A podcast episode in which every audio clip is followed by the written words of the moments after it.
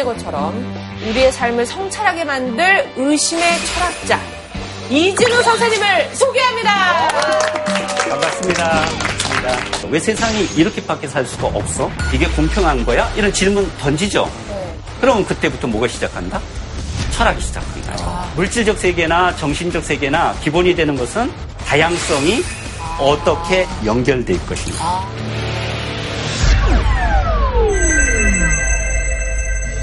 와, 지난주에 이어서 또 뮤지 씨가 이렇게 2주 연속 어, 얼굴을 보여주니까 너무 반갑고 좋네. 유지 씨 다- 단정, 단정해졌어요.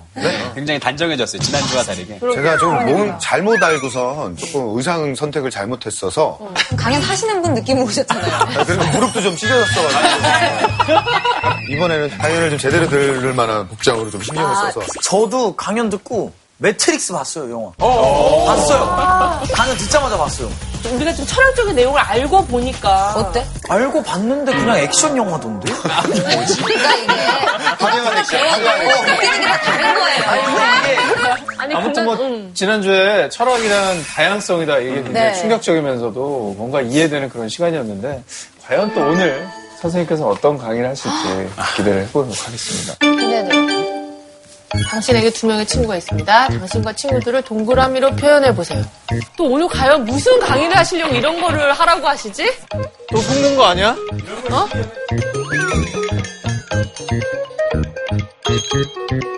아 근데 이게 정답이 있는 건 아닐 것 같아.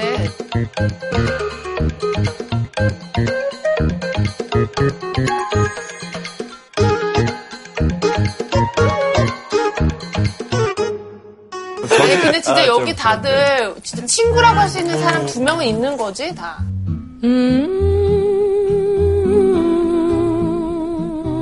언니, 언니, 되게 철학적이에요. 그래? 또 물어봐야지. 친구랑 과연 무엇이냐? 친구가 우리 삶에 꼭 필요한 존재일까? 필요하지. 그렇다면 필요한 이유는 무엇 일까?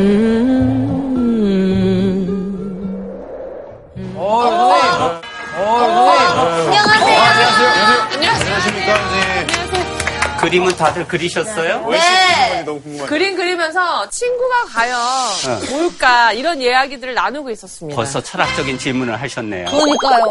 오늘 아주 패션이 참 좋은데요. 아, 저 지난주에 제가 좀 찢어지는 바지를 입고 왔던 게 좀 마음에 좀 담아놓으셨고 왜 그것도 개성인데. 어, 오늘의 주제하고도 연관이 좀 앉으시죠? 네.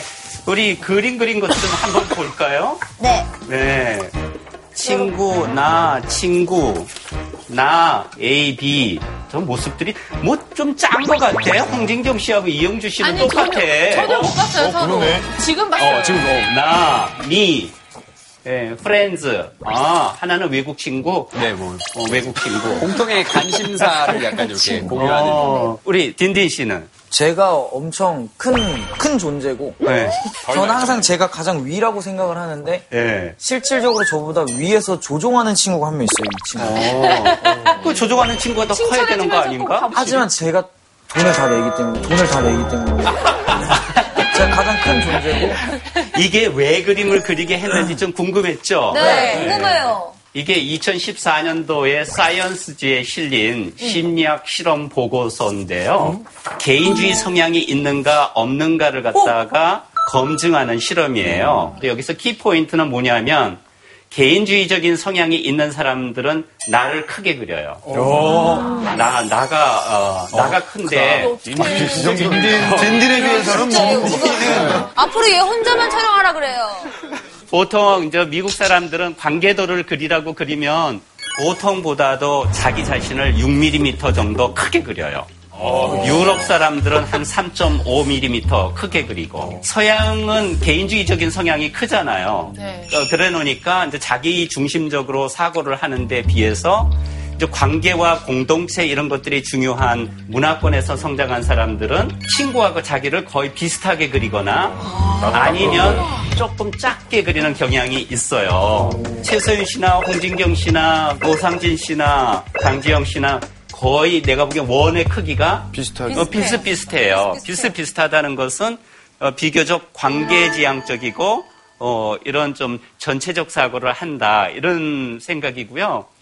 그리고 우리 뮤지 씨도 나가 좀 크잖아요. 네, 조금. 어, 나가 크고 큰 순서대로 이야기하면 우리 진딘 씨는 극단적 개인주의, 극단적 개인주의 경향. 저 정도면, 저 정도면 선생님 히틀러 아닌가요? 저 정도면 이기주의 아닙니까? 네? 이게 나만 이 정도면 나 이기주의다고. 개인주의. 나 쳐다보지 마요. 내가 말했다고.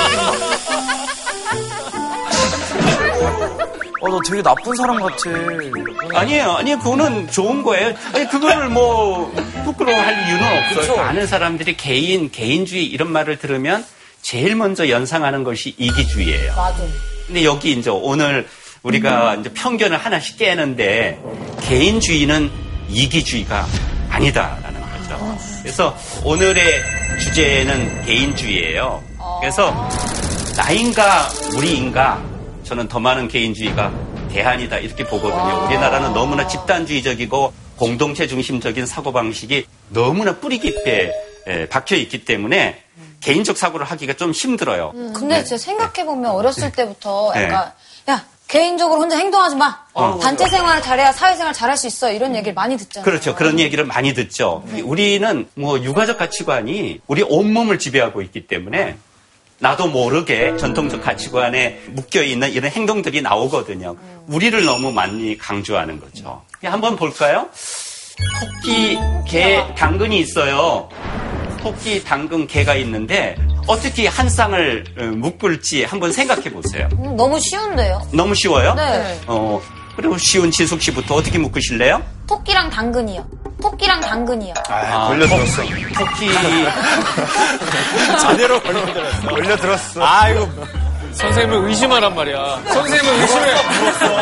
아니, 아니, 자기 의견을 거죠. 토끼와 당근을 묶으신 거죠? 네. 홍진경 씨 어떻게 묶으실 것 같아요? 토끼랑 개요. 토끼랑 개요. 토끼랑 개. 왜, 아이, 누나. 왜, 왜? 여기 치려고 하지 마세요. 당근이었잖아요. 의상부터 장난 아니야. 누나 손으로 이렇게 당근을 아까 내려갔잖아요. 같은 동물로. 어, 같은 동물로.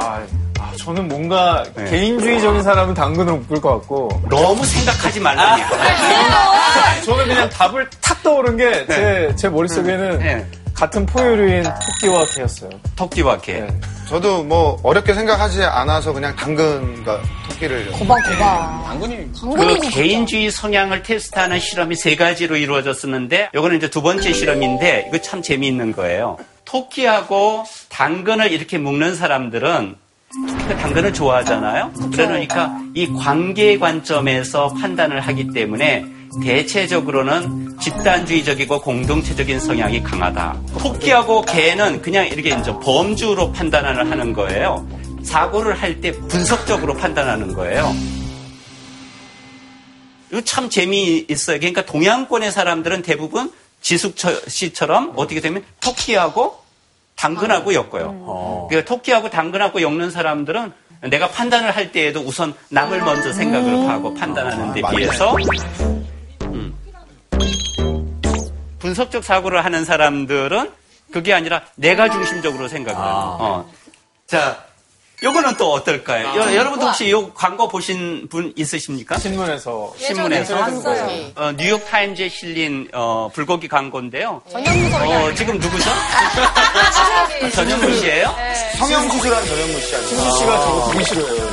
엮는 거. 내가 이렇게 아주 어, 혹독한 트레이닝을 견뎌낼 수 있는 비법은 불고기입니다. 그러니까 뭐 근처에 있는 한식당에 가서 드셔보세요. 그러니까 반응들이 미국의 반응들은 뭐냐면 도저히 이해할 수 없는 광고다. 그러니까 추신수라는 야구 선수하고 불고기하고 무슨 관계가 있냐. 근데 여러분들은 연관이 됐죠. 네. 그러니까 이렇게 불고기하고 추신수라는 야구 선수를 연결시킨 것은 꼭 뭐하고 뭐를 연결시킨 거하고 똑같은 의냐면 토끼하고 당근 연결시킨 거하고 똑같은 거예요. 우리 관계지향적 사고를 한다는 거예요. 어, 그러니까 서양 사람들은 이렇게 광고를 하기보다는 야구 선수와 야구 선수를 연결시킨다든가 이렇게 범주적하고 분석적 사고를 한다는 거예요. 우리가 당연하게 받아들이는데도 불구하고 저것이 다른 문화권에 가서는 전혀 다른 식으로 받아들여진다는 거예요. 자, 요 지도는 중국 지도인데요. 네. 좀 검게 칠한 부분하고 녹색으로 칠한 부분은 뭘 차이를 드러낼 것 같아요? 사막화.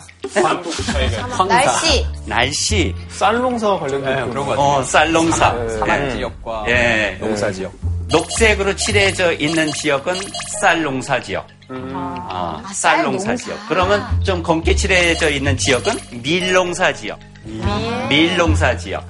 예, 2014년도에 그 사이언스 지에 실린 어, 논문에서는 천 몇백 명을 대상으로 해서 연구를 한 거예요.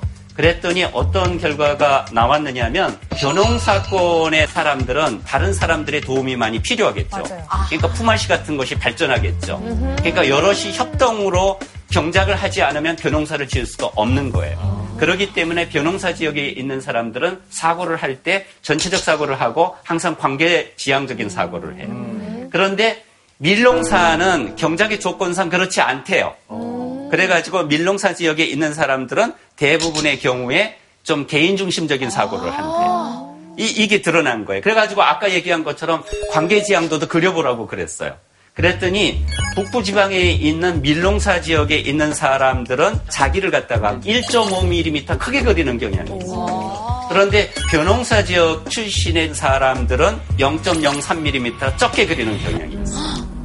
그래서 논문이 이야기하는 바는 서양하고 동양을 비교할 때 10세기로 한번 타임 음, 머신을 타고 간다고 가정을 하면 10세기에서 15세기까지는 서양이 더 잘 살았을까요? 중국이 더 잘 살았을까요? 중국이라고. 중국이 더 잘 살았습니다. 그러니까 문명이 훨씬 더 발전됐고 교육을 받았고 상당히 복잡한 행정 체계를 가지고 있었는데 왜, 왜 중국이 아닌 서양에서 산업혁명이 일어났을까? 이렇게 해가지고 질문을 던진 거예요. 이게 이렇게 해가지고 연구를 많이 했어요. 연구를 하다 보니까 결론 뭐냐? 서양에는 그 당시에 개인이 발견되고 개인주의가 발전하게 되었다. 그러니까 사회가 발전하는 가장 근본적인 동력이 뭐다? 개인주의다. 우리가 지난 시간에 얘기한 것처럼 개인이 자기의 의견을 자유롭게 표출하고 질문을 던지지 않는다면 호기심이 없는 거잖아요. 그럼 다양성이 보장되지 않죠? 그런 사회에서 혁신이 일어나요? 안 일어나는 거죠. 네, 그런 거였죠. 그래서 얼마 전에 돌아가시긴 했지만 울리히 백이라는 독일의 유명한 사회학자인데 뭐라고 얘기했느냐면 21세기 전 세계를 휩쓸고 있는 메가 트렌드가 있다. 그거는 개인화다 이렇게 얘기했어요. 그러니까 어떤 사회는 조금 여전히 전통주의적인 사회도 있고 어떤 사회는 예컨대 서구 사회처럼 상당히 급진적으로 자유주의적이고 개인주의적인 사회도 있지만 전체 흐름은 어떻게 가고 있다? 개인화의 경향으로 가고 있다. 뭐 이거는 우리가 부인할 수 없다는 거예요. 그러면 이게 외국 사람이 주장했으니까 그러면 서양만 해당되는 거 아니야? 이렇게 의심이 나와야 될 거 아니에요. 그런데 2017년도 통계청 사회동향 어, 추계 자료에 의하면 1인 가구가 2017년도에 28.5%예요. 28.5%. 그러면 지금 이야기하면 10명 중 예컨대 3명 정도 혼자 산다. 혼자 삽니다. 혼자 혼자 산다. 살아요. 딘딘 어, 혼자 살아요. 살고? 어, 지금 어, 딱 지숙 씨가 통계네요. 혼자 살고? 10명 중 3명. 어. 그러네. 딱 10명 중 3명. 어머머머, 신기하다. 통계 보세요. 2025년 31.9%, 2045년 가면 36.3%. 그러니까 이 경향이 점점 더 뭐예요? 1인 가구가 늘어난다는 거예요. 1인 가구가 늘어나다 보니까 요즘 singleton이라고 그래요. singleton. 예? 예, singleton. 혼자 살아가는 단독 세대가 점점 출현하잖아요. 그러니까 아주 뭐 이상한 어, 단어들이 많이 나왔어요. 졸혼, 휴혼, 해혼, 각거, 혼밥, 혼영. 각거는 따로따로 산다. 각자 거주. 따로따로 산다. 따로따로 산다. 예를 들자면 뭐 이런 거 있잖아요. 우리 결혼하신 분들은 아시겠지만 혹시 결혼하신 분 예. 결혼하신 분들한테는 이런 부부싸움 다 하잖아요. 그죠? 안 하시는. 분. 네. 없을 거예요. 그런데 이제 그러면 아, 결혼 하시는 분들이 없네. 부부싸움을 하더라도 절대 방은 따로 쓰면 안 된다 뭐 이러잖아요. 아. 그런데. 서양을 보면 결혼한 사람들 사실 어, 베드룸은 따로따로 쓰는 경향이 강하죠. 공간 구조상으로서도 서양은 개인주의적인 성향이 원래 커요. 우리나라의 사무실 구조하고 서양의 사무실 구조가 다릅니다. 서양의 사무실 구조는 거의 다 각방으로 많이 돼 있어요. 근데 우리나라는 들어가 보면 맨 뒤에 뭐 예를 들자면 부장님 앉으시고 그 앞에 과장님 앉으시고 그 앞에 이제 뭐 계장, 맨 앞에 평사원, 뒤에 있는 사람이 딱 감시하는 제 바로 옆자리가 팀장님이십니다. 어, 자리 바꿔달라고 지금 손정포 팀장님 옆에 있는 게 너무 좋다고요. 불편하다. 너무 좋다고요. 그래가지고 뭐 혼영 혼밥은 아시죠? 어, 최소연 씨 혼밥은 뭐예요? 혼자 밥 먹는다. 아, 혼자 밥 먹는 거 해보셨어요? 아, 엄청 많이 하죠, 당연히. 어. 혼자 사는데. 그럼 혼밥 하시면 뭐 뭐를 즐겨 드세요? 사과.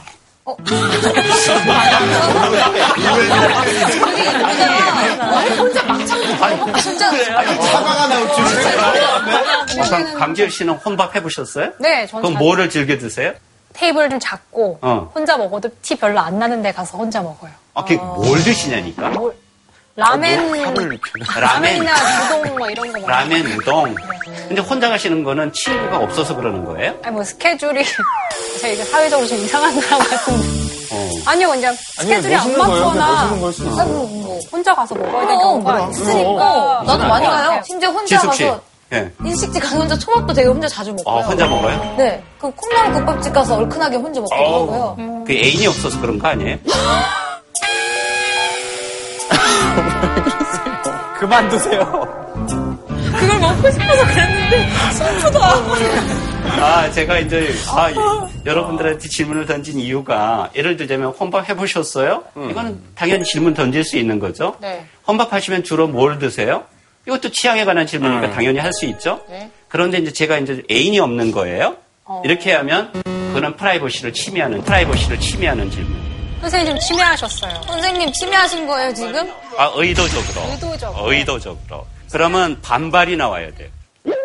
아니, 그게 왜, 내가 뭐 애인이. 있건 없건 간에? 무슨 상관입니까? 어, 무슨 상관입니까? 아, 그러면 이렇게 대답이 대부분 나와야 그 되는 외국 거죠. 사람들은 그렇게 나와요? 나오죠. 예컨대 결혼했습니까? 안 했습니까도 예를 들자면 프라이버시. 그는 프라이버시를 침해하는 질문이에요. 교원으로서 학교에 지원을 한다거나 아나운서로서 예컨대 신문사나 어, 방송국에 지원을 한다거나 뭐 이럴 경우에 내가 결혼을 했던가 안 했던가 하는 것이 내 직무와 무슨 관련이 있어요? 없죠. 아무런 관련이 없는 거죠. 그러니까 질문을 하면 안 되는 거죠. 그런데 선생님 그 네. 선생님 그런 식으로 프라이버시 질문을 이렇게 받았을 때 네. 이렇게 뭐 그게 왜 궁금해요? 뭐 이렇게 하잖아요. 뭐 네. 한국 사회에서는 이 사람 뭐 이렇게 까칠해? 뭐 성격에 문제가 있는 거 아니야? 약간 이런 네. 식으로 맞아요. 폄하가 돼요. 아, 그렇죠. 그런 경향이 우리 사회에 너무 강해요. 네. 강하기 때문에 이 그거를 돌려서 얘기할 수 있는 어법이 필요하다는 거죠. 그렇지만 돌려서 얘기하더라도 자기의 의견은 전달해 주는 것이 좋다 이런 얘기입니다. 자, 이런 것들이 우리 사회에서 자꾸 반발이 많아야 사회가 바뀌는 것이지 반발이 없으면은 이런 문제를 갖다가 해결할 가능성은 없죠. 그렇지 않은 거예요. 우리라는 것이 먼저 있는 것이 아니라 사회를 구성하는 개인이 먼저 있어야 그 개인으로 구성되는 우리가 있는 것이다. 근데 우리는 그런 것보다는 뭐 이런 게 많아요. 우리는 하나다. 뭉치면 살고 흩어지면 죽는다. 나는 너고 너는 나다. 아, 나 정말 제일 싫어요. 그리고 또 뭐 우리 이제 회식하고 나면 무슨 건배사 하잖아요. 우리가 남이가 남이가 그러면 남이가 이러면 제가 그때 따라할 때는 항상 뭐라 그러면 우리가 그럼 남이다. 남이다 그랬어요. 이거 이, 런 구호 들으면 뭐가 딱 떠오르는가요? 군대. 공산당. 공산당, 군대, 학연 지원 생각납니다. 예, 학연 지연. 아, 되게 익숙한데요, 그냥? 어, 지숙 씨는 인숙해. 많이, 많이 들어본 어. 얘기들. 그러니까 우리 걸그룹 활동을 하셨으니까 네. 걸그룹이 잘 돼야지 나는 내 개성은 죽여야 된다. 뭐 이런 그쵸. 아무래도 뭐더 잘 출 수 있는데도 예. 비슷하게 이렇게 무대를 예쁘게 꾸미려면 쉬지 말고. 네, 서로 서로 잘 맞춰줘야 이 무대가 예쁘게 꾸며지거든요. 그래서 내가 좀 더 더 잘 출 수 있는데. 그쵸, 손 더 뻗을 수 있는데, 아니면 더 웨이브 크게 넣을 수 있는데, 딱, 딱 그 평균치를 맞춰야만 그 멋진 무대가 나올 수 그런 있는 거죠. 그런 거죠. 그런데 재미있는 이제 오- 우리 지숙 씨가 이야기한 것 중에 너무 집단 중심적인 사고를 하다 보면은 문화는 평균치밖에 안 나와요. 평균치는 안. 오히려 튀거나 뭐 이러는 것들은 우리가 허용을 하지를 않잖아요. 그런 거 똑같아요. 어. 이런 아무렇지도 않은 일상적인 관용어들이 자꾸 유통되면 유통될수록 우리 머릿속에는 어떤 의식이 서서히 자리 잡느냐면 아 개인은 나쁜 거고 공동체는 좋은 거다. 음. 그러니까 내가 살기 위해서는 일단 우리가 먼저 살아야 된다. 뭐 이런 거죠. 예전에 취업을 처음 했을 때 업무 시작하기 전에 다 같이 일어나서 내가 이 회사다. 음. 이 회사가 나다. 뭐 이런 걸 한 번씩 다 외치고 나서 이제 업무를 시작하더라고요. 너무 무서워서 네, 그만뒀습니다. 전 솔직히 이런 말 아, 들으면 이래. 약간 숨이 막히는 느낌도 네. 드는 게 결국 우리가 회사다 이런 얘기 해놓고서 네. 냉정하게 그만 나와주십시오. 뭐 이럴 이럴 거잖아요. 만약에 이 사람 필요 없으면은 그러니까 재미있는 게 우리 사회는 중앙 집중적인 경제 정책에 의해서 우리나라가 발전했기 때문에 집단주의를 발전 전략으로 선택한 거예요. 그러니까 동원하고 일사불란하게 움직이고 개인의 개성은 죽이고 목표를 설정했으면 다 따라와야 되고 뭐 이런 것들이 너무 지배적이었기 때문에 개인이 이렇게 성장할 수 있는 틈이 없는 거죠. 그런데 요즘은 어떠느냐면 여러분들이 이제 제일 들어가서 일하고 싶은 회사 꼽으라고 그러면 저 미국 같은 경우 구글, 뭐 애플 이런 데 꼽는데 구글 같은 경우에는. 개인이 자신의 개성을 어떻게 하면 최대한으로 발현할 수 있을 것인가를 고민해가지고 직장 분위기를 조성하잖아요. But also very 그러니까. 결과적으로 어떤 결론에 도출하느냐면 이래요. 개인은 자기 자신을 위해서 일할 때 제일 잘 일한다. 그런 거예요. 제가 이제 한국 사회를 돌아, 돌이켜보면서 어, 결론을 내린 거 지난 시간에는 질문이 없는 사회다. 그런데 이번 시간에는 정말 개인이 없는 사회다. 이런 생각이 드는데 개인이 없는 사회는 위기를 초래한다는 거예요. 그래서 21세기 대한민국의 문화적 자화상을 그려본다고 그런다면 개인화의 경향은 막 진행되고 있는데 실질적으로 자기 자신의 행위에 대해서 책임을 질 줄 아는 진정한 개인은 없다.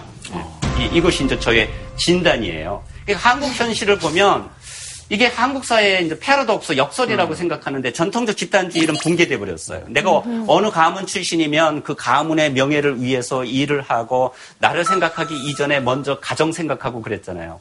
여러분들은 기억하실지 모르겠지만 60년대에는 어, 집안에 맏아들이 있고 딸들이 있고 그러면 딸들은 있잖아요. 능력이 아주 뛰어난데도 불구하고 대학을 보내지 않고 바깥에 나가서 고- 어, 공장에 가서 일을 하고 음, 맏아들 대학 공부시키고 이런 이런 시대가 있었지 않습니까? 아들과 딸. 그런데 오늘날에 와서는 남성과 여성의 관계에 있어서도 아마 유가족 가치관은 이미 붕괴된 지 오래잖아요. 네. 잔재는 남아 있지만 그러면 전통적 집단주의가 붕괴가 되면 개인주의가 오히려 성장해야 될 것 같은데 이기주의가 오히려 발달해. 집단적 이기주의, 가족 이기주의, 뭐 님비 현상. 가장 극심한 기형적 집단주의의 사례는 저는 영고주의라고 생각해요. 영고주의는 학연, 혈연, 지연, 뭐 이런 이런 것들을 통해서 자신의 정체성을 규정을 하고 또 개인적 이득을 얻으려고 그러는 태도가 영고주의잖아요. 제가 싫어하는 질문 중에 하나가 뭐냐면 당신 학교 어디 나오셨어요? 뭐 이런 질문. 그럼 내가 어느 대학을 나왔건 그게 무슨 관계가 있느냐? 그 다음에 묻는 게 또 있어야 돼. 고향이 어디신가요? 본이 어디세요? 뭐 이런 거. 그러니까 제가 이가면 경주 이가입니다. 아, 제 조카 뻘 되는데요. 뭐 이런 얘기. 고등학교 어디 나오셨어요? 몇 학번이에요? 그러면 아, 제몇 학번인데요. 그럼 동생이네. 앞으로 말 놔도 되겠지. 뭐 바로. 어, 바로 언제 봤다고?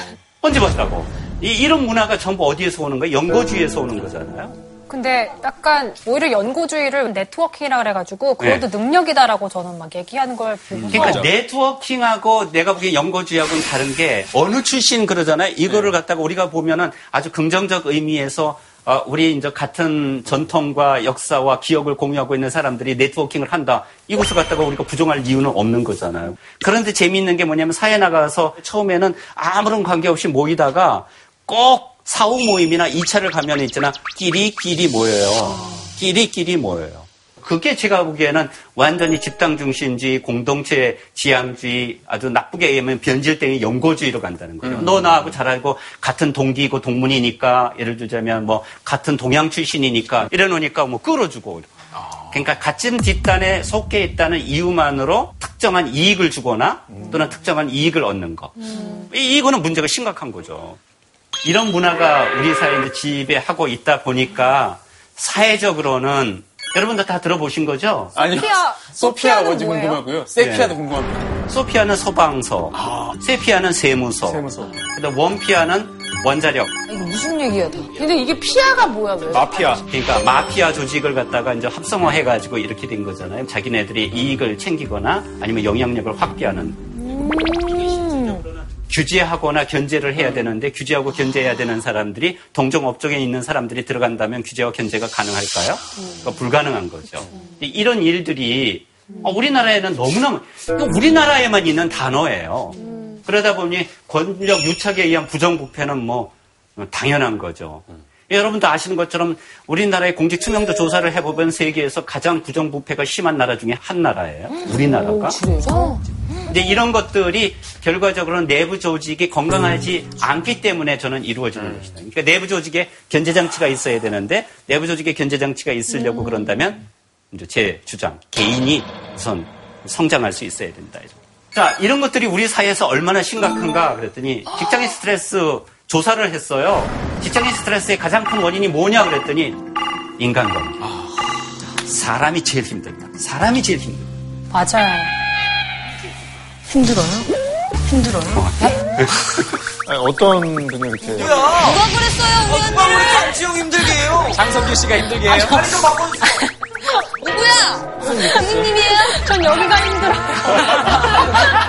그 사실 가족 관계도 매일 얼굴을 마주치면은 사실은 싸우는 날도 많죠. 생기는 게 예. 인- 사람인 것 같은데 우리나라의 회사 특성상 그러니까 내 공간이 아니고 공개된 공간에서 그거를 매일매일 얼굴을 마주한다는 것 자체가 음. 그게 가장 공동체 생활에서 조금 힘든 그렇죠. 게 그러니까. 공동체 생활을 할 때에는 특정한 업무에 인해서 연결된 인간관계잖아요. 그러니까 여기서 제일 중요한 건 업무예요. 업무를 하는데 필요하면 서로 관계를 맺고 소통도 하고 그러는 거잖아요. 근데 재미있는 게 직장 동료들이 나중에 은퇴하고 나면 멋있는 친구로 남을 가능성이 클까요? 작을까요? 없지. 약간 원수되는 경우 많더라고요. 예. 회사 다녀보신 분들은 더 공감하실 것 같은데 내 개인 업무를 체계적으로 일을 하면 스트레스 그렇게 안 받을 것 같은데 좀 불필요하게 회의가 지나치게 많고 좀 눈치 보느라고 오랫동안 회사에 너무 오래 매여 있고 이런 것도 되게 스트레스 요인인 것 같아요. 옆에 자리 한번 더 볼까요? 그 한국 기업 문화의 나쁜 점이 무엇일까요? 이렇게 질문을 던졌더니 야근이 당연시되는 분위기. 뭐가 있을까요 또? 집단주의. 집단주의. 집단주의는 뭐냐면 아 이제 부장님이 어느 날 와가지고 오늘 회식. 근데 부장님 꼭 뭐라면서 회식을 소집할까요? 여러분을 위해서. 단합이 필요해. 단합이 필요해. 음. 여기도 집단이에요. 집단이에요. 자, 되는 게 아니라. 여러분들 혹시 이제 직장 생활 해보신 분 어디까지 이런 뭐 회식을 한다거나 뭐 지숙 씨 이런 거 없어요 혹시? 전 있죠. 그룹하면서? 저는 5년 동안 같이 합숙을 했어요. 네. 같이 함께 7명이서 살았어요. 네. 어, 그럼 거긴 개인이 없네? 어, 근데 그걸 너무 당연하게 계속 살아와서 그랬었는지, 음. 막 나의 개인은 어디 있는가, 막 이렇게 생각한 적은 사실 없었던 것 같아요. 어. 그냥 그 5년 동안 가위바위보를 제일 많이 했던 것 같아요. 아 뭐 선택할 때 네. 어, 그래도 민주적 결정이네. 그럼요. 누가 목소리가 커가지고 이거 봐야 돼! 뭐 이러는 게 아니라. 저희는 그렇지 않아서 어. 오래 갔던 것 같고, 오상진 씨는 혹시 없어요? 저도 회사 다닐, 생활 해. 회사 다닐 때, 네. 뭐, 팀장님이 등산을 가자고 그랬어요. 네. 근데 주말에 등산 가자는 건 좀, 좀 싫잖아요. 그래서 네. 뭐, 오기 싫은 사람 안 와도 좋다. 음. 근데 팀원이 50명 있는데 주말에 저는 나갔는데, 음. 어, 5명이 나온 거예요.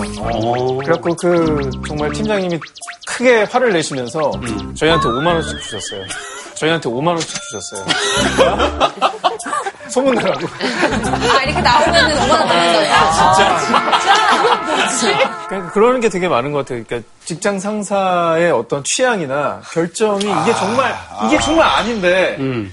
정말 음. 수평적인 관계면 이건 이래서 아니고 저건 저래서 아닌 것 같은데 이 말을 꺼내기가 너무 어려운 거죠. 그러니까 우리나라의 경우에는 대부분 이제 신입사원 단합대에 그러면 등산 많이 가고 또뭐 해병대 체험 훈련도 하고 결과적으로는 회식해가지고 술을 같이 먹고 그러면 이제 더 가까워진다 이렇게 이야기를 하잖아요. 이더 가까워진다는 것은 가만히 보면 개인의 프라이버시가 조금씩 다 훼손되는 거예요. 공유하는 부분이 더 많아지니까. 자, 이렇게 너무 집단주의적인 사고가 강하다 보면 결과적으로 개인이 없는 사회가 되잖아요. 개인이 없는 사회가 되면 어떤 결과가 초래가 되느냐 하면 아주 개인의 능력이 특출하거나 개성이 뛰어나거나 이런 사람들을 좋게 볼까요? 나쁘게 볼까요? 나쁘게 봐요. 비난하고 시기할 것 같아요. 네. 그러니까 개인이 없는 사회는 개인 혐오 사회예요. 어떻게 보면. 어, 너 있잖아. 그래도 타인들과 함께 갈 수 있어야 되지. 너 혼자 잘난 척 하지 마라. 이런 얘기 수없이 많이 듣죠. 맞아요. 예. 이, 이거 없어져야 된다고 생각하거든요, 저는. 그러니까 개인이 개성이 있는 것은 좋은 거잖아요. 집단적 사고가 된다는 것은 사람을 판단하는 기준이 해결화된다는 걸 의미해요. 어, 항상 동일한 잣대로. 근데 옛날 옛날보다 좀 많이 나아지고 있다라고 느끼는 게 어렸을 때 같은 경우에는 길거리에 이렇게 노랑머리 하고 지나가시는 분들 보면 뭐 어르신들 다 봤어요 이렇게 무슨 동물원 보듯이. 근데 요즘에는 막 길거리에 빨강머리 지나가고 막 얼굴에도 문신한 사람들 지나가고 막지 멋대로 살아요. 근데 뭐 좋아 보이더라고요. 저기 여기 말투는 별로 안 좋아. 정없어 보이지. 너무 싫어하는데? 제가 어, 연구년으로 미국에 갔을 때 경험인데요. 제가 갔던 도시가 덴버인데 한가운데에 어, 워싱턴 파크라고 되게 커다란 공원이 있어요. 그래서 이제 저녁마다 이제 산책을 하고 그러는데 한 뭐 70세, 80세 되신 것 같아요. 할아버지가 인라인 스케이팅을 하시면서 발레를 하는 거예요. 막 이렇게. 오, 위험한. 근데 어느 순간 한참 바라보고 있다가 제가 깜짝 놀란 것이 뭐냐면 미국 사람들은 아무도 안 쳐다봐요. 할아버지를 쳐다보는 사람들은 전부 동양인이에요. 아. 그러니까 그게 튀고 낯선 거예요. 어, 그런 거예요. 그냥 남이 인라인 스케이팅을 하면서 뭐 발레를 하건 너의 삶하고 관계가 없는 거잖아. 어, 내가 패션을 어떻게 하건 간에. 단적으로 제가 신혼여행 갔을 때 좀 더운 곳을 갔을 때 아내가 옷차림이 되게 가벼워지고 응. 막 남의 신경을 별로 안 쓰고 그러다가 한국 들어오면 이제 남들이 뭐 뭐라도 보니까 뭐더 껴입고 가리고 그러니까 남의 시선을 너무 많이 의식한다는 거죠. 저나 뮤지 같은 애들은 훨씬 더 개성이 사실은 더 강한 애들이에요. 어, 그게 근데 좋잖아요. 사회적으로 좀 많이 좀 많이 깎이고 이래서 쟤도 저렇게 얌전하게 옷을 입는 애가 아닌데 뮤지도 저렇게 좀 많이 얌전해졌고 저도 그렇습니다. 많이 기호 입고 사실 튀는 애들인데 우리가 반바지 이제 입고 싶었는데. 정 맞을까봐 좀 말도 조심하게 하고 좀 이렇게 좀 변화되고 있어요. 그렇죠. 그래서 이게 우리나라가 좀 너무 딱 정해진 틀 안에서 사고하는 경향이 있기 때문에 나타나는 부작용 아닌가 이런 생각이 들고요. 요즘 세계 문화를 갖다가 비교하는 이런 게 있어요. 그래가지고 어떤 문화를 tight culture, 어떤 문화를 loose culture 이렇게 이야기를 하는데 규범의 강도, 우리가 행동을 할 때 우리를 갖다가 구속하는 규범이 얼마만큼 세냐. 그래서 이렇게 조사를 해봤더니 전 세계 몇백 개 국가 중에서 가장 tight culture가 한국과 일본. 중국이 한국과 일본보다는 느슨해요. 중국이 개인주의적인 성향이 한국보다 조금 더 강해요. 의외인데요? 제가 그리고 땅도 넓고 어, 제가 깜짝 놀랐어요. 그러니까 우리나라는 너무 남에 대해서 관심이 많다는 거예요. 근데 이게 참 재밌는 게 유럽의 국가들, 그러니까 선진국이라고 여겨지는 국가들은 대부분 루스컬처입니다. 그러니까 규범의, 그러니까 규범 일탈에 대한 관용도가 높습니다. 아, 아. 예, 예를 들자면 이런 거죠. 예컨대 뭐 성스캔들이 났다. 그러면 저 유럽의 지도자들 경우에는 사르코지 예, 전 프랑스 대통령만 하더라도 예컨대 뭐 여자친구도 있고 이러더라도 그 프랑스 사람들은 어떻게 생각하느냐면 어 그거는 개인의 사생활이지 예, 그 사람이 공직을 수행하는 능력과는 관계가 없어. 이렇게 판단하는 경향이 있는 나라와 예를 들자면 아 위정자와 정치인들은 도덕적이어야 돼. 이런 사고방식 강한 우리나라 같은 경우에는 다 파잖아요. 예를 들자면. 그런 건 똑같은 거예요. 그또 하나의 우리 한국 문화의 예, 특성을 보겠는데요. 이제 잉글하트라는 세계적인 어, 사회학자가 세계 문화 지도를 그려요. 그냥 몇 가지 좌표로 그리는데 하나는 전통적 가치와 세속 합리적 가치. 이슬람 국가들은 전통적 가치가 강하고 돈이 최고야 이러면 물질적 가치가 지배적인 사회는 세속적 가치가 지배적인 사회예요. 자, 그 다음에 또 하나의 축이 있는데 하나는 생존적 가치가 있고 자기 표현적 가치가 있어요. 이렇게 네 가지의 잣대를 놓고 도표를 그려봤는데요. 한국이 어디 있을까요? 있네요. 예, 컨푸션이 있으니까 사우스 코리아 있죠? 그러면 어디가 높아요? 세속 합리적 가치와 생존적 가치가 높다. 그러니까 뭐예요? 돈을 벌기 위해서는 남이고 뭐건 생각 없이 이기적이다. 너무 못된 거 아니에요? 아니, 내가 좀 거칠게 해석을 하면 그렇다는 거예요. 저는 IMF가 우리나라에 미친 영향이 상당히 크다고 생각하는데 IMF 직전만 하더라도 우리나라의 문화가 조금씩 바뀌려고 그러는 찰나에 IMF 겪으면서 중산층이 붕괴되면서 그래도 뭐니 뭐니 중요한 것은 물질적 안정이다. 돈이 최고다라는 것이 더 강화가 됐어요. 여러분 보시면 알겠지만 유럽이라든가 아니면 영어권 사회들 보면 전부 어디가 커요? 자기 표현적 가치가 크다는 거죠. 자기 표현적 가치가 크다는 것은 나는 이렇게 생각한다. 어, 내 취향은 이런 거다. 어, 내가 생각하기엔 바람직한 사회는 이런 이런 것들이 있어야 된다. 이런 자기 표현적 가치가 큰데 우리 대한민국 사회는 개인이 없고 집단이 상당히 변질된 연고주의가 어, 너무 강하다 이렇게 볼 수 있다는 거죠. 근데 그런 생각이 드는데요. 한국은 성과나 결과를 나누는 방식에서 합리성이 되게 결여되어 있는 사회라고 생각이 됩니다. 그러다 보니까 이를테면 다른 사람이 내보다, 나보다 더 많이 받았을까?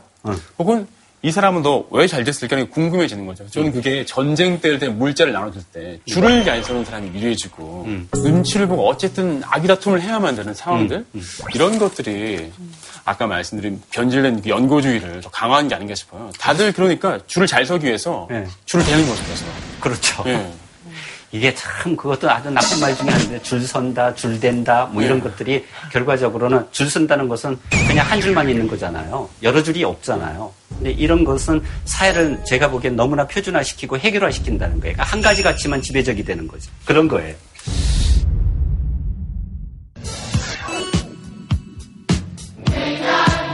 no education.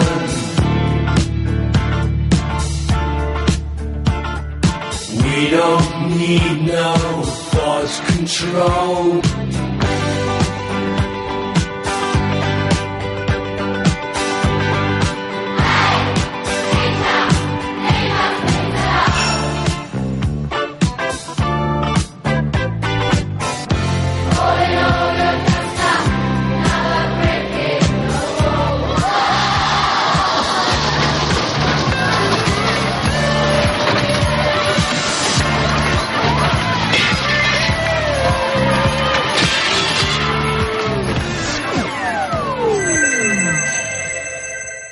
많은 사람들이 개인 프라이버시 그러면 어, 조금 부정적으로 생각하는 경향도 있지만 실질적으로 프라이버시는 어, 민주주의의 출발점이고 토대라고 생각을 해요.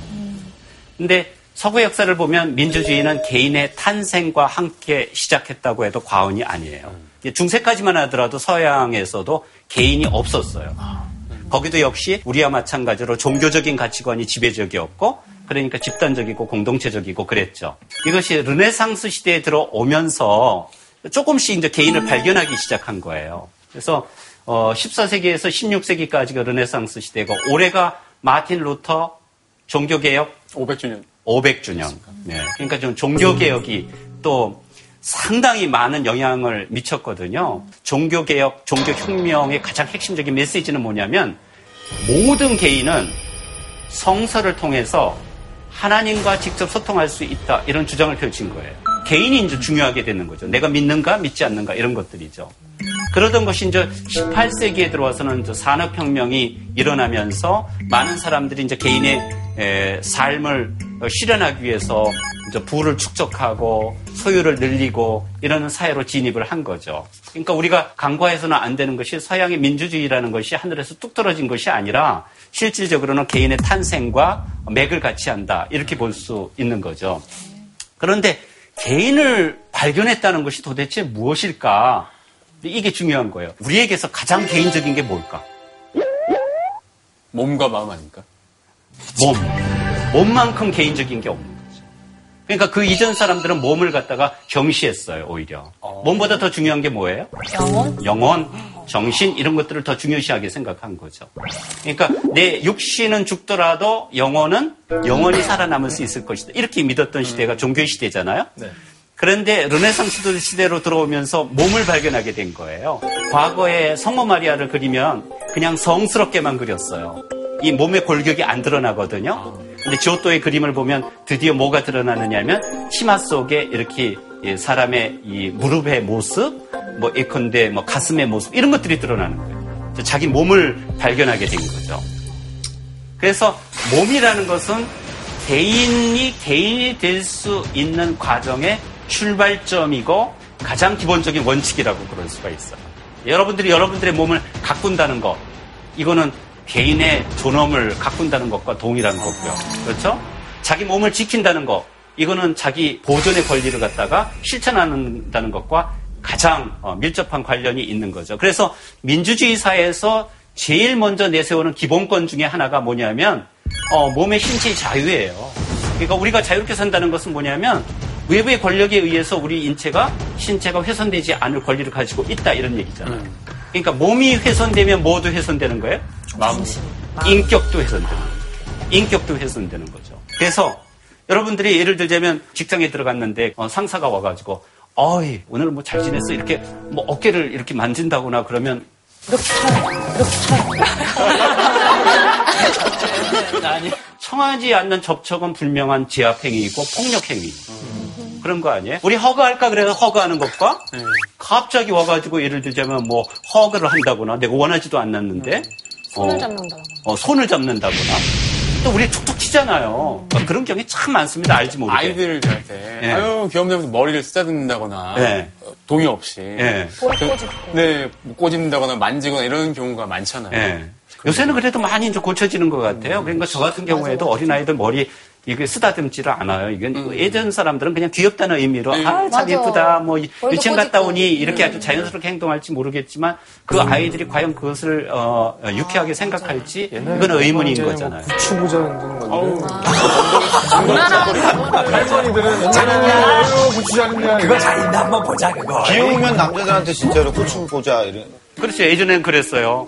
난 되게 수치스러웠어 어릴 때 그거 아니요, 보여주는. 그렇게 느낀 분들 되게 많았을 누구나 거예요. 한번 남자들은 크면서 그러지 옛날에는 다 왜냐면 그막 생각을 했었지. 할머니들 엄청 단체로 앉아 있고 막 예. 그래. 거기서 에이 이 새끼 꼬창 물려 근데 내가 이걸 왜 까야 되지 하면서 나도 모르게 벗고 있어.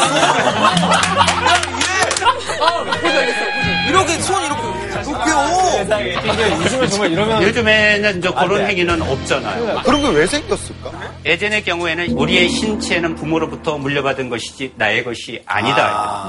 근데 원래 그 뜻은 부모님으로부터 물려받은 것이기 때문에 고귀하게 생각해야 된다는 속뜻은 있지만 동시에 어떤 나쁜 뜻도 있느냐면 내가 너를 이 세상에 에, 태어나게 했으니까 너는 나의 소유이다. 이렇게 생각할 수도 있는 거죠. 그래서 뭐 비관 자살을 할 경우에 많은 경우 아이들과 함께 자살하는 케이스는 우리가 동양 문화권 특히 한국의 경우에는 더 많은 거죠. 그것은 마치 내 자식이 나의 소유물인 것처럼 생각하는 경향에서 나오는 거죠.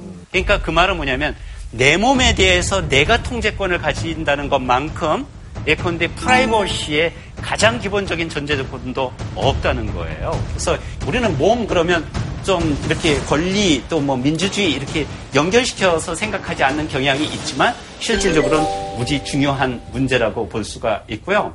그것의 단초를 제공한 저 근대 사상가가 있는데 토마스 홉스라는 사회 개혁론자가 있어요. 영국의 17세기의 철학자인데요. 뭐라고 얘기했느냐면 사람이 자신의 사지를 보호하고 건강을 유지하고 자신의 몸을 죽음과 고통으로부터 보존하려고 노력하는 것은 이치에 어긋나거나 비난할 만도 아니고 올바른 이성에 반하지도 않는다. 그래서 이때부터 뭐래? 자기 보존권. 나는 내 자신의 몸을 스스로 보존할 권리가 있다. 이런 것이 보편화되기 시작한 거예요. 그래서 이제 나중에 여러분들 다 아시는 것처럼 프랑스 인권 선언에 반영이 되고 유엔 인권 선언에 반영이 되고 이런 것이죠. 그래서 이 몸이 움직이는 공간을 뭐라고 그래요, 우리가? 그걸 프라이버시라고 그래요, 1차적으로는. 예, 내 몸이 있는 공간. 그렇잖아요. 그 프라이버시는 이 내 공간 속에서 어, 자기 발견을 하고 또는 자기를 표현하고 그러잖아요. 근데 여러분들 아시는 것처럼 프라이버시 공간 그러면 무엇이 먼저 떠오르시는가요? 방, 방, 제 방. 자기 방, 네. 나만의 방. 화장실도 온전하진 않지만 어. 그래도 어떤 경우에는 좀 극단적으로 그런 데서 프라이버시를 찾는 경우도 있는 것 같아요. 화장실. 네. 예. 지숙 씨는 걸그룹 하면은 이렇게 같이 살면서도 나만의 공간 이런 게 있었어요? 이게 프라이버시를 지키고 싶다는 뭐 이런 욕구 같은 거 이런 걸 느낀 적은 없는가요? 제가 2층 침대에서 잤는데요. 아, 그, 이- 그 침대 위에 그 2층 공간만큼은 저만의 공간이라 생각해서 어. 거기에 딱 누우면 되게 행복했어요. 아. 착하다, 진짜. 착하다. 착하다. 거기에 선풍을 좀 놓고, 물론 천장이 너무 가깝긴 했지만, 거기서 책도 읽고 막 다이어리 쓰고 하면 너무 그게 좋았었어요. 어. 저는 오히려 나, 그러니까 혼자 있는 공간보다 네. 사람이 많은 공간들 있잖아요. 이를테면 네. 뭐 백화점이 될 수도 네. 있고, 뭐 명동 한복판도 될수 아. 있고, 그런 데서 조금 막 프라이버시에 대해서 많이 좀. 그것도 그러니까 공적인 공간이라고 여겨지는 곳에서도 사람들은 자기만의 방을 이렇게 가지고 다니는 예. 거와 마찬가지로 예를 들자면 자기만의 공간이 없이는 사실은 개인의 권리를 이렇게 보장받을 수가 없는 거죠. 그래서 그런 곳에서도 사람들은 다 자기만의 프라이버시를 지키려고 그러는 노력들을 해요. 공간이라는 것은 방 사무실뿐만이 아니라 그 공간을 구성하는 사물들도 나의 프라이버시가 있을 수 있는 거예요. 그러니까 어떤 게 프라이버시의 침해냐면 나만의 공간에 내 나름대로의 질서가 있고 그랬는데 엄마가 어느 날 들어와서 왜 이렇게 개판이야? 그래고 싹 정리해가지고 정리해 놓으면 맞아, 맞아. 이거는 아 주 심각한 프라이버시의 침해죠. 그래 놓으니까 이제 사춘기에 들어간 청소년들은 항상 자기 문방에다가 나만의 방 접근 금지. 특히 엄마 뭐 이렇게 뭐 붙여놓을 아니, 수도 있는 교수님 거죠. 진짜로 저희 엄마가 저 시집 가기 전에 제가 사귀었던 남자애들 사진을 다 갖다 버린 거예요. 에이, 거짓말이네. 진심. 그래가지고. 그것 때문에 참 고맙게 생각합니다. 참 고맙게 생각합니다, 엄마. 오늘 고마운 대잔치네요. 진짜 엄마한테 난 진짜 효도해야 돼. 그래서 공간의 프라이버시는 따라서 개인이 자신의 자기 발견과 정체성을 위해 접근의 통제권을 요구할 수 있는 장소. 그래서 사실 나만의 공간에서는 내가 뭐 벌거벗고 있건 아니면 뭐 어떤 짓을 하건 뭐 다른 사람들에게 뭐 관찰될 수 있는 가능성이 없는 거잖아요. 그런 곳이 사실 프라이버시인 거죠. 근데 그런 것이 없다고 생각한다면 완전히 투명한 이 사적 공간이 투명하다고 생각해 보세요. 일거수일투족이 다 관찰된다고 생각해 보세요. 어떤 사회일 것 같아요?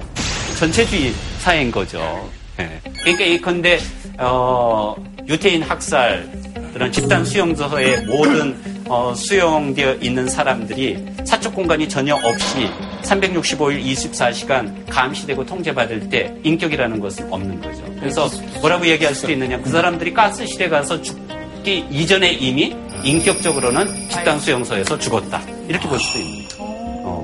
이것을 가장 잘 드러낸 소설이 있는데요. 저지 올해 1984년이라는 소설. 여러분 다 아시죠? 네. 빅브라더라는 감시 체제에 의해서 모든 개인의 사생활을 통제하고 완전히 전체주의가 극도화된 사회에서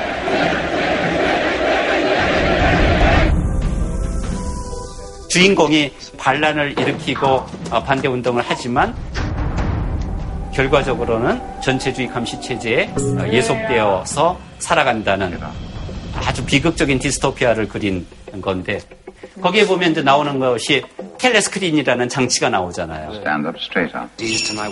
Up. 어떤 곳에 가 있건 어떤 행동을 하던 간에 관계가 없이 전부 다 우리를 감시하고 끊임없이 우리 두뇌를 갖다가 세뇌화시키는 이런 장치를 텔레스크린이라고 그러는데 자, 한번? 보세요.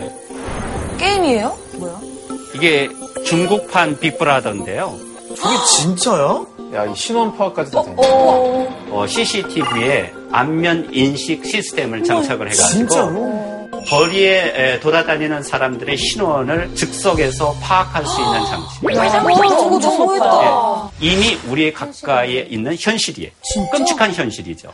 예. 근데 이런 것들을 보면 여러분들은 아 이렇게 생각할 수도 있을 거예요. 예를 들면 CCTV를 갖다가 어, 설치하는 것이 아, 과연 좋은가 나쁜가 이렇게 생각할 수 있을 거예요. 예, 그러면 많은 사람들은 아우 그거 뭐, 뭐 범죄 예방도 되고 우리 사회적 질서를 어, 좀 공고하게 만들고 안전을 보장을 하니까 CCTV는 설치하면 설치할수록 좋은 것 아니야? 이렇게 생각할 수 있을지 모르지만 CCTV는 항상 어떻게 활용될 수 있는 거예요? 완전 감시 사회로 바뀌어갈 수도 있다는 거죠. 그러니까 얼마만큼 개인의 프라이버시가 중요한가. 그러니까 거대한 권력의 감시 체제에 대항하기는 쉽지 않지만 각 개인들이 자기 자신의 프라이버시의 공간을 스스로 지키려고 그러는 노력을 일상생활에서 하는 것이 함께 모인다면 그것이 견제가 될 수 있고 따라서 우리는 전체주의 사회로 빠질 수 있는 이런 위험으로부터 조금은 벗어날 수도 있지 않을까 이런 어, 생각을 해봅니다. 자, 우리가 첫 번째 프라이버시를 보호하기 위해서는 우리의 몸에 대한 통제권을 누가 가져야 된다? 내가. 나 자신. 내가 가져야 된다. 이게 엄청 중요하다는 거죠. 두 번째 소유의 문제로 들어갈까 싶은데요. 어, 또 다시 이제 근대 철학자를 한 명 호출해 볼까 싶은데요. 존 로크라는 역시 사회계약론자, 근대 철학자 이런데 이 사람이 뭐라고 얘기했느냐면 모든 사람은 평등하고 독립적이기 때문에 어느 누구도 다른 사람의 생명, 건강, 자유 또는 소유에 해를 입혀서는 안 된다고 가르친다. 그래서 이때부터 어떤 개념이냐면 생명, 자유, 소유. 이 개념이 등장하기 시작한 거예요. 그러니까 개인의 생명을 보장하기 위해서도 뭐가 필요해? 소유가 필요하고. 개인의 자유를 실현하기 위해서도 뭐가 필요해? 소유. 가 필요하다. 이런 거죠. 실질적으로 소유는 우리가 프라이버시를 보장하기 위해서는 반드시 필요한 전제 조건이다. 이렇게 볼 수가 있어요. 그런데 여러분들 소유 그러면 뭐 딘딘 씨는 혹시 제일 어, 지키고 싶은 소유물 이런 게 있어요? 핸드폰이나 뭐 노트북 같은 딘딘이 거는 얼마 전에 침대를 하나 생겼는데 침대가 매우 화려합니다. 아, 뭐 하려고 이렇게 화려한 걸 샀는지 모르겠어요. 갑자기 무슨 말이에요? 아니, 아니, 아까 너무, 아까 너무 보여줘가지고 소유했잖니. 최근에 독립했잖아요. 네. 어떤 그 공간 이런 거를 아니 근데 소중하게 생각하는 거예요 침대? 수 있죠. 되게 자랑스러워. 왜냐면 저는 잠을 굉장히 중요시 생각해요. 그래서 조금을 자더라도 잘 자야 되는데 그래서 좀 침대에 좀 힘을 많이 황금색, 썼고 약간 침대. 미국 힙합 뮤직비디오에 나올 것 같은 침대를 사고 싶었어요. 하긴 하더라. 금색에 막 번쩍번쩍 뜨는 최소연 씨뭐 소유하고 있어요? 가장 자랑스럽게 생각하는 소유? 노트북? 내 거? 아, 노트북. 아, 그냥 귀중한 소유품이에요. 제 컨텐츠들을 어. 모아놨으니까. 이용재 씨도 씨도 그러지 않을까요? 네, 저도 데이터들. 오상진 씨는 뭐가 저도 있어요? 뭐 그냥 제 방에 있는 뭐 노트북에 있는 자료나 책이나 뭐 야, 이거 뭐 재미있는 것이 물질적인 것보다는 물질적인 것 안에 들어가 있는 개인의 아이디어 뭐 이런 것들을 다 어, 소유라고 생각하시네요. 뭐 아파트는 안 중요한 거고요. 그죠? 네, 전 전세라 아파트. 저도 전세라. 여기 저한테 공개됐네요. 제 프라이버시가. 저 같은 경우는 이제 뭐 제가 작곡하고 작사했던 곡들인데요. 네. 그런 것들이 저에게 또 기회나 음. 어떤 금전적인 것들도 주고 있기 때문에 네. 역으로 요즘 같은 시대에는 그런 것들을 가장 우선 되는 뭐랄까 소유하는 물- 대상이라고 생각을 하는 것 같아요. 음, 그러니까 우리가 소유 이야기를 할 때 물질적 소유물들이 있잖아요. 자동차라든가 아파트라든가 이런 것은 법률적으로 다 규제가 잘 돼요.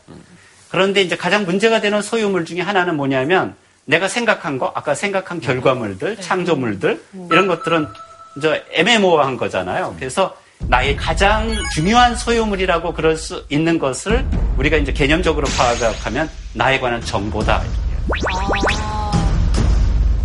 내가 어떤 생각을 하는가? 이것도 나에 관한 정보예요. 내가 어떤 느낌을 가지고 있는가? 그것도 나에 관한 정보예요. 그래서 프라이버시의 두 번째 에, 종류는 뭐냐면 정보의 프라이버시예요. 그러니까 나에 관한 정보를 내가 언제 누구에게 함께 공유할 것인가를 스스로 통제할 수 있는 거예요. 근데 이미 그게 프라이버시예요. 대한민국 국민들 다 털리지 않았습니까? 이미 뭐 가입되었던 포탈이나 그러니까 그게 이제 심각한. 프라이버시 훼손이 되는 거죠. 그걸 통제할 수 있어야 되는 거죠. 근데 확실히 그렇게 뭐 인터넷이나 어디에 뭔가 가입하잖아요. 네. 근데 거기 동의하십니까라고 했을 때 동의 안 하면 다음 단계로 안 넘어가잖아요. 그러니까 주민등록번호가 뭐세요? 이거 아주 아무렇지 않게 물어보잖아요. 그렇게 한번 크게 털리고 난 다음에는 가입할 때 주민등록번호 이제는 수집 안 하더라고요. 그것도 그러니까 그러지 못하도록 우리가 자꾸 민원을 넣, 넣어야 되는 거죠. 그래야 법제화되고 그렇게 되지 않도록 우리가 견제하는 거죠. 권리는 국가에 의해서 자연스럽게 주어지는 거 아니에요. 아무리 헌법에 예컨대 명시되어 있다고 하더라도 권리는 개인이 국가에 대항해서 싸워서 쟁취해야 되는 거예요. 그렇게 생각하는 사람들이 많아지면 많아질수록 거기에 미래에 민감해지고 그런 문제를 해결하려고 그러는 노력들이 예, 시작될 수 있다는 거죠. 그래서 이제 정보 프라이버시의 침해 방식은 개인 사생활의 침입. 예를 들면 어, 나의 동의가 없는데도 불구하고 나의 정보를 갖다가 몰래 캐가는 거, 또는 사적 사실의 폭로 아, 이런 저거 것들이 진짜 있죠. 싫어.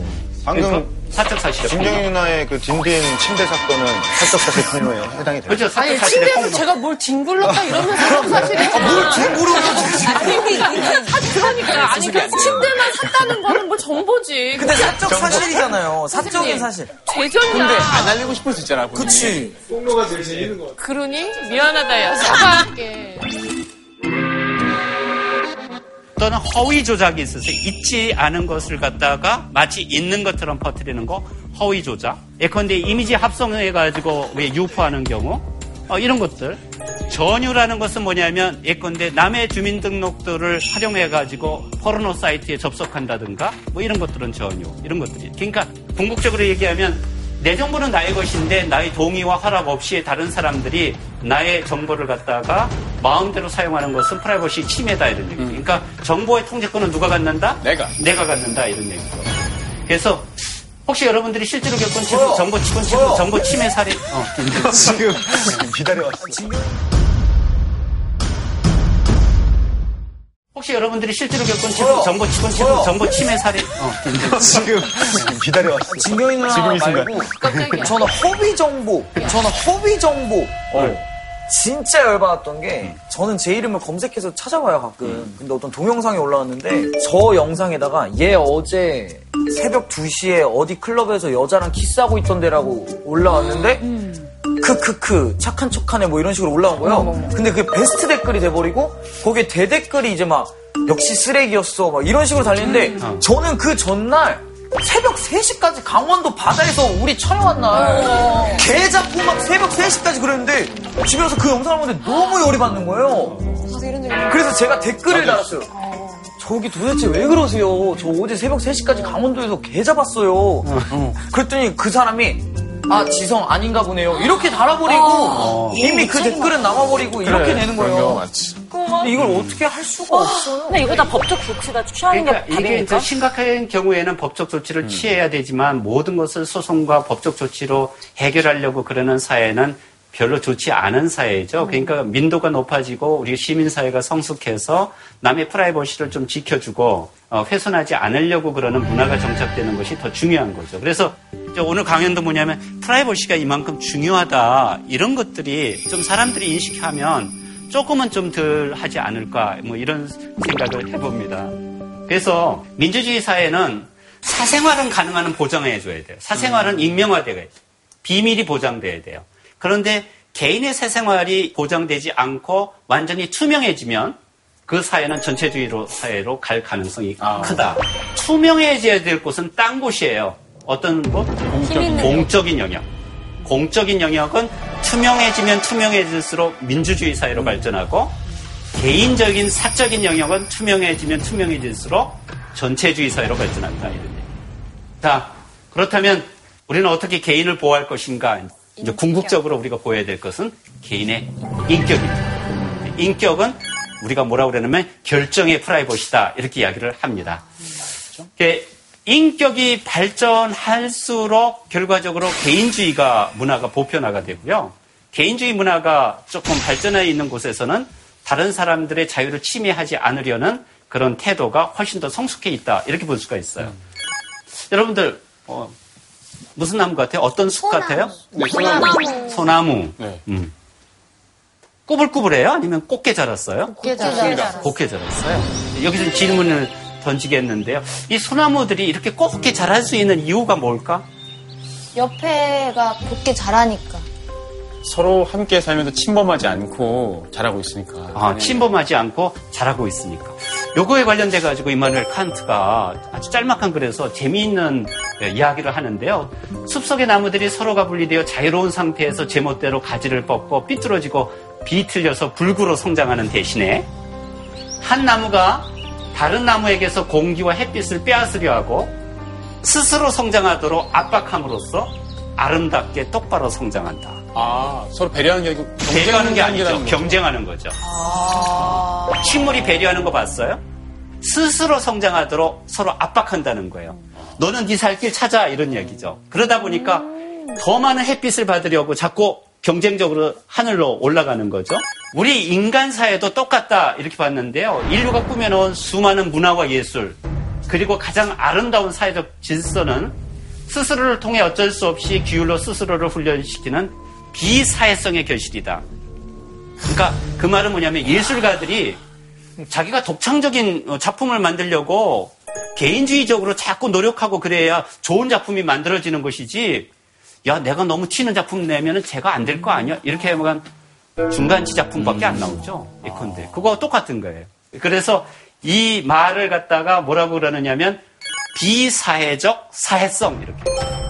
개인이 개인주의적인 성향을 가지고 있지만 그렇기 때문에 오히려 사회성을 가질 수도 있다 이렇게 이야기를 하는 거예요. 질문 있습니다. 예. 여기서 비사회적 존재라면 하면 예. 반대로 사회적인 존재라는 건 예.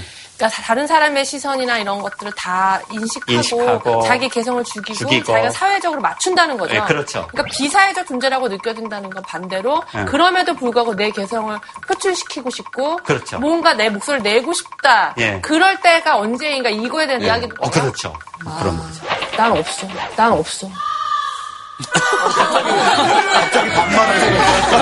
이 멋있는 질문이 나올 것 같이 하다가 나 없어. 저는요 그냥 저 자신을 죽인 죽인 죽은 나무인 것 같습니다. 저는 슬프게. 뭔가 뭔가 특히나 요즘 들어서 되게 진짜 저를 이 사회적인 이런 제도나 사람들 시선 이런 거에 완전 맞춰서 어. 하려고 저의 개성이 굉장히 많이 없어진 상태거든요. 네. 그러다 보니까 이 배- 비사회적인 존재라고 느껴질 때가 있냐 한다면 네. 진짜 요즘 같을 때는 없는 것 같아요. 그러니까 너무 이제 수능적이 됐다 이런 네. 얘기죠. 그런데 재미있는 것은 뭐냐면 그런 사회적인 압박과 사회적인 부조리에 우리가 수능하면 수능할수록 그것이 고쳐질 수 있는 가능성은 없다는 거죠. 내가 누구일지는 내가 결정하는 거거든요. 남이 결정하는 게 아니죠. 그러니까 우리의 삶을 스스로 결정할 수 있기 위해 가장 필요한 것이 제가 보기엔 프라이버시다 이렇게 볼 수가 어, 있습니다. 그래서 여러분들과 함께 좀 고민해 본 음, 내용을 갖다가 다시 한번 정리해 보면 세 가지 명제로 정리할 수 있는데요. 내가 있어야 우리가 있다. 개인이 없는 사회는 오히려 수많은 위기를 초래하고 사회를 왜곡시킨다. 그렇기 때문에 개인의 자유와 프라이버시를 보호하는 것이 자유민주주의의 토대이다. 이렇게 볼 수가 있습니다. 그래서 어, 우리가 존 스튜어트 밀의 프라이버시 철학을 맨 끝으로 제가 제일 좋아하는 문장이기도 하고 그래서 어, 프라이버시의 철학을 에, 마지막을 장식할까 싶은데요. 프라이버시가 뭐냐 그러면 아주 쉽게 얘기했어요. 자신의 방법으로 자신의 선을 추구하는 자유. 음, 그러니까 내 삶을 나만의 방식대로 살아갈 수 있는 자유. 그것을 어떻게 표현했느냐면요. 존 스튜어트 밀이 자유론에서 이런 얘기를 했어요. 각자가 자신이 좋다고 생각하는 방식대로 살도록 내버려 두는 것이 각 개인을 타인이 좋다고 생각되는 방식대로 살도록 강제하는 것보다 인류에게 훨씬 더 커다란 혜택을 준다. 네. 네. 프라이버시, 개인의 자유, 개인주의. 이것이 어, 우리 사회에는 아직까지 좀 부정적인 뉘앙스를 가지고 사용되고 있지만 우리 사회가 조금 더 발전하기 위해서 더 많은 개인주의가 대안이다. 이렇게 어, 생각을 합니다.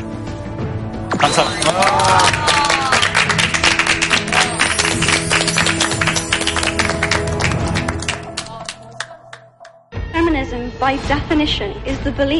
That men and women should have equal rights and opportunities.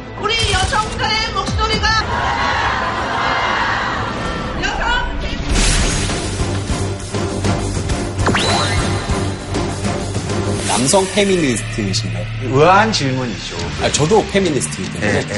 웃기지 마. 그래요? 뭐가 페미니즘일까? 누가 왜 페미니즘을 얘기하고 어떤 방식으로 운동을 했을까? 빡침의 역사인데요. 여자는 우리 사회에서 인간으로 취급받지 않았던 인분을 여성들에게 투척하죠. 입에다도 넣고 막 팬티 안에 넣고 그랬다고 해요. 대한민국 2017년이 이것과 그렇게 다른가? 오늘의 질문사항은 접근 금지, 출입 금지, 열쇠가 달려 있는 다이어리. 실미가 짜리는데. 엄마들이 키 한 가지 갖고 있다. 최서윤 씨에게.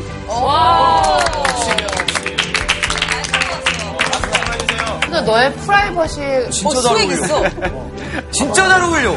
우와. 자체 제작한 거 같아. 우와.